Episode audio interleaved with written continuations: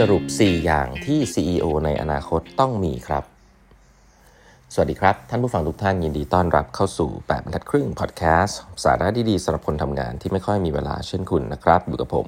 ต้องกวีวุฒิเจ้าของเพจ8บรรทัดครึ่งนะฮะวันนี้เป็น EP ที่ 1684 แล้วนะครับ ที่เรามาพูดคุยกันนะครับวันนี้จะเป็นบทสรุปนะฮะ เป็นบทสรุปของหนังสือ CEO Excellence นะครับ ซึ่งก็ต้องบอกว่า เป็นหนังสือที่ผมเล่าไว้ยาวทีเดียวนะ เกือบ 30 ตอนนะครับ ก็ไม่ได้คิดว่าจะเล่ายาวขนาดนี้นะตอนแรกไม่ได้แบ่ง section ไว้ แต่ว่าพอมาเปิดดูย้อนหลังก็พบว่ามันมี content ที่ค่อนข้างน่าสนใจเยอะมากๆหลายๆอันนะฮะวันนี้ก็เช่นเดียวกันนะครับ วันนี้ก็จะเป็นเรื่องสุดท้ายที่มันขมวดรวมให้เลยละกันนะครับเขาบอก CEO ที่เราเราเริ่มต้นอย่างนี้ก่อนนะฮะว่า CEO ที่เป็น CEO ใหม่นะครับเเขาบอกว่า CEO ไม่มีใคร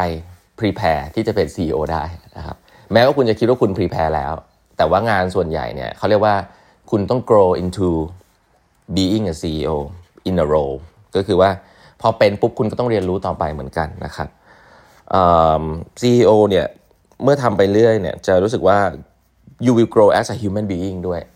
สิ่งนี้ผมว่าจริงนะคือเราก็คิดว่าเราทำงานได้ดีแหละเนาะแต่พอเราเป็นตำแหน่งที่เป็นคนที่อยู่คนเดียวแบบเนี้ย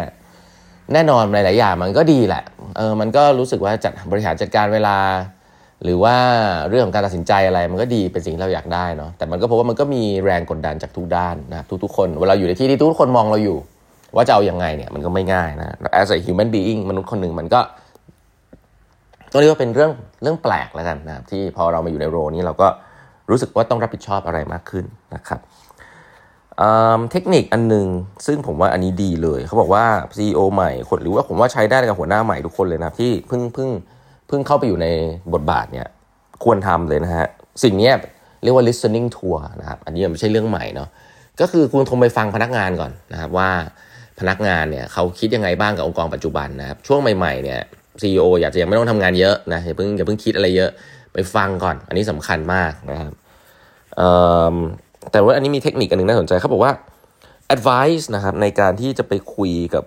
กับผู้คนในองค์กรในช่วงแรกๆมีอะไรบ้างนะครับ ข้อหนึ่งครับก็คือเซสชันที่เล็กยิ่งเล็กยิ่งดีนะครับ เพราะว่าคนจะพูดมากขึ้นอ่าอันแรกนะ ข้อ2นะฮะฟังมากกว่าพูดนะฮะนี่เป็นเซสชันฟังนะไม่ใช่พูดนะเอ่อเข้าไปฟังความเห็นของคนอื่นนะคำถามที่ควรจะถามนะครับเอ่อซีอหลาย ๆ ท่านแนะนำมาอยู่ในเรนจ์เดียวกันก็คือถามว่า อะไรนะ what are the greatest opportunity we haven't yet capitalized on นะก็คืออะไรคือโอกาสที่เรายังไม่ได้จับมาที่เราเห็นอยู่นะ what are the greatest threats that could end this story franchise if not addressed ก็คือเอาง่ายๆคือว่ามีอะไรที่มันเป็นเรื่องน่ากลัวบ้างนะครับเป็นเรื่องที่แบบเป็น threat เป็นเรื่องที่เป็นอันตรายที่ถ้าทำให้บริษัทเราเจ๊งได้บอกมาสิ อะไรบ้างที่คิดว่าผมอาจจะทำพังได้ What's the one thing I could do it to screw it up นะก็คือว่าเฮ้ยเป็นเรื่องอะไรที่อยากให้ผมระมัดระวังบ้างคำถามพวกนี้มันไปถามตอนที่แบบเข้ามานานแล้วไม่ได้เนาะแต่พอเพิ่งเข้ามาเนี่ยคนอาจจะยินดีที่จะพูดนะงั้นก็ไปถามเรื่องเหล่านี้นะครับถามมากกว่าถามมากกว่าพูดแล้วใช่ไหมฟังมากกว่าพูดแล้วใช่ไหมแล้วก็มี อันนี้ผมว่าสำคัญถึงเป็นเทคนิคเลย ผมก็ คิดเองแล้วก็คิดว่าทำอย่างนี้เหมือนกันนะหลาย ๆ ครั้งคือ not making promise ฮะโอ้โห อันนี้อันนี้ insightful มากนะซีอหลาย ๆ คนหัวหน้าหลายคนเนี่ยพอแบบว่าเข้าไปในโรใหม่ ๆตำแหน่งแล้วก็เดินคุยกับลูกน้องที่มีปัญหาอะไรเงี้ยก็ไปสัญญาว่าเออเดี๋ยวพี่ทำอันนี้ให้เดี๋ยวพี่ทำอันนั้นให้คืออยากอยากได้ popular vote เนี่ยนึกออกไหมอันนี้พังเลยนะ อันนี้เป็น CEO ที่อาจจะนึกเขาเรียกว่าอะไรนึกนึกนึกนึกสั้นไปนิดหนึ่งนะครับคุณยังไม่รู้เลยนะครับว่าจริง ๆ คุณทำอะไรได้ ในองค์กรมีปัญหาอะไรบ้าง บางเรื่องอาจจะไม่ใช่คุณที่แก้ปัญหาได้ก็ด้วยซ้ำบางเรื่องเป็นกระบวนการ บางเรื่องอาจจะเป็นเพราะพนักงานคนนั้นเองเขาอาจจะพูดแค่มุมเดียว ระมัดระวังเลยนะครับ don't making promise นะครับอย่าพึ่งสัญญาอะไรกับพนักงาน และจริงๆมันก็ไม่ได้เป็นส่วนที่สำคัญด้วยที่คุณควรจะไปสัญญาอะไรกับพนักงาน แต่สิ่งที่สำคัญคือคุณต้องฟังเขาทำให้เขารู้สึกคุณฟังเขา ซึ่งมันต่างกันมากนะครับ สิ่งหนึ่งซึ่งผมส่วนตัวเนี่ยชอบที่จะพูดแล้วคิดว่าเป็นสิ่งที่ทำมาตลอดก็คือจะบอกว่า สัญญาว่าจะฟังทุกอย่างจะเอาเอาทุกอย่างมาคิด แต่ไม่สัญญาว่าทุกอย่างมันจะเกิดขึ้นนะครับเพราะว่าในองค์กรมันก็มีหลายแง่มุมที่คนอื่นอาจจะไม่รู้นะครับ ก็นั่นคือสิ่งที่ผมคิดว่าบางทีพนักงานที่โอเคอะเขาก็พอแล้วอย่างน้อยเขาก็รู้ว่าเออคุณยังฟังอะและสิ่งเหล่านั้นแหละก็คือสิ่งที่มีความสำคัญมาก ๆ กับ listening นะครับ แล้วก็เพราะ not not making promise นะฮะอย่าไป promise อะไรเยอะ แล้วก็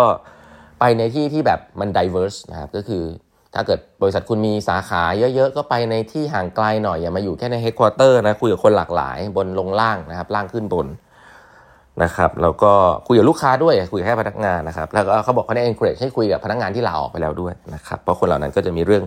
เรื่องที่มันควรปรับปรุงขององค์กรได้พอสมควรนะครับอันนี้คือตอนเข้านะครับ ตอนออก ผมว่าน่าสนใจ เขาบอกว่า CEO ต้อง consider ตัวเองตลอดนะครับว่าอันนี้ใช่ที่ของตัวเองหรือเปล่า หลังจากนี้นะครับคุณอยู่มานานหรือยังคุณเป็น CEO สำหรับโลกอนาคตหรือเปล่าอะไรแบบนี้คุณต้อง consider ตัวเองนะครับอันนี้คือเรื่องแรกแต่เรื่องหนึ่งที่ผมน่าสนใจก็คือว่ามันมีคำพูดของ CEO ท่านหนึ่งน่าสนใจเขาบอกว่า in the end the hardest part of CEO role is living นะครับ you really need to get out of the way and let your successor critique what you did and talk about what needs to get way to better คือเรื่องนี้น่าสนใจนะ